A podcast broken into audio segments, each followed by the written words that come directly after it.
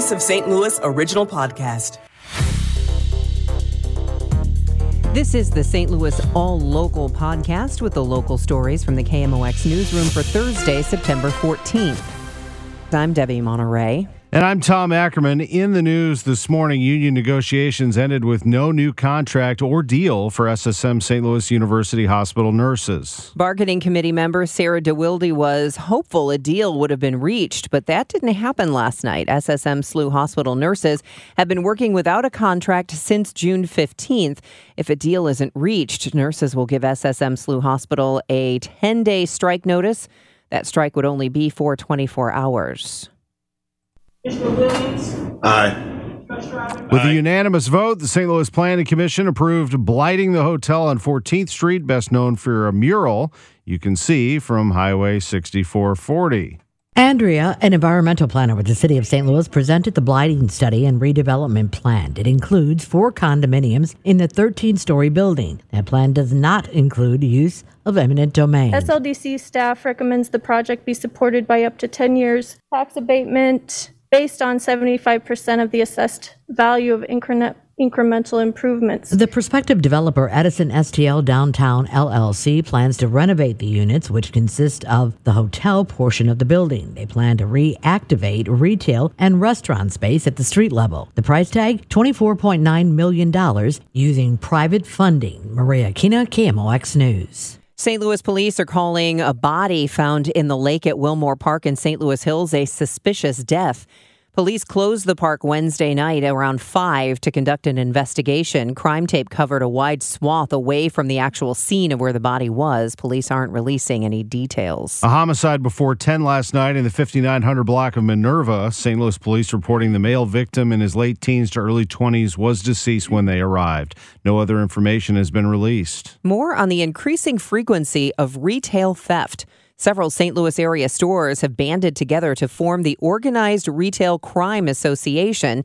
Abby Swanson Pobble is their executive director. What are some of the uh, the retailers uh, that people might recognize uh, from the St. Louis area who are a part of this, and and what are some of the uh, the aspects of this problem that the organization's looked at?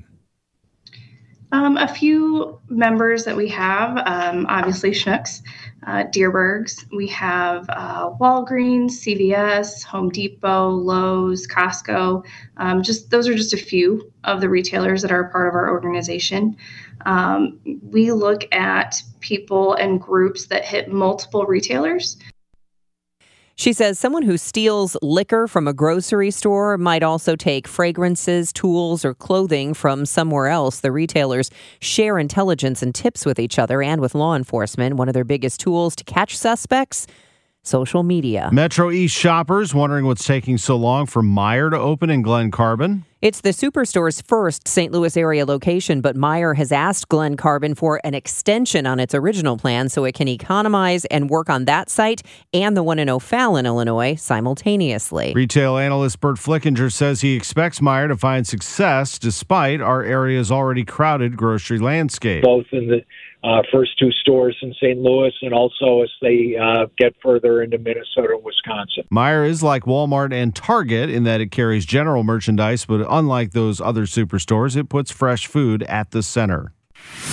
Now, KMOX Health Editor Fred Bodimer. An FDA advisory panel says the main ingredient in some popular decongestants does not work. One of the 16 FDA advisors who said the ingredient called phenylephrine is not effective is Dr. Mark Dykewicz.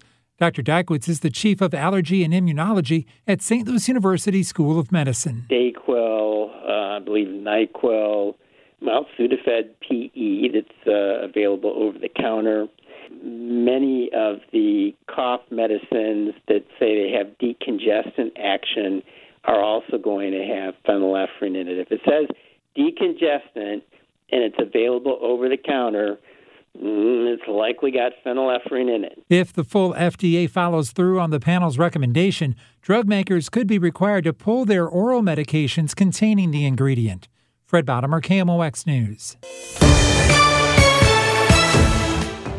From the KMOX business desk, August marijuana sales in Missouri were down about $4 million compared to July, bringing in 119 million. Recreational sales down about 2%, medical sales down about 10%. But August was also a month of some struggles in the industry. State regulators suspended operations at three cannabis facilities and issued a recall for products sold by a St. Louis based company.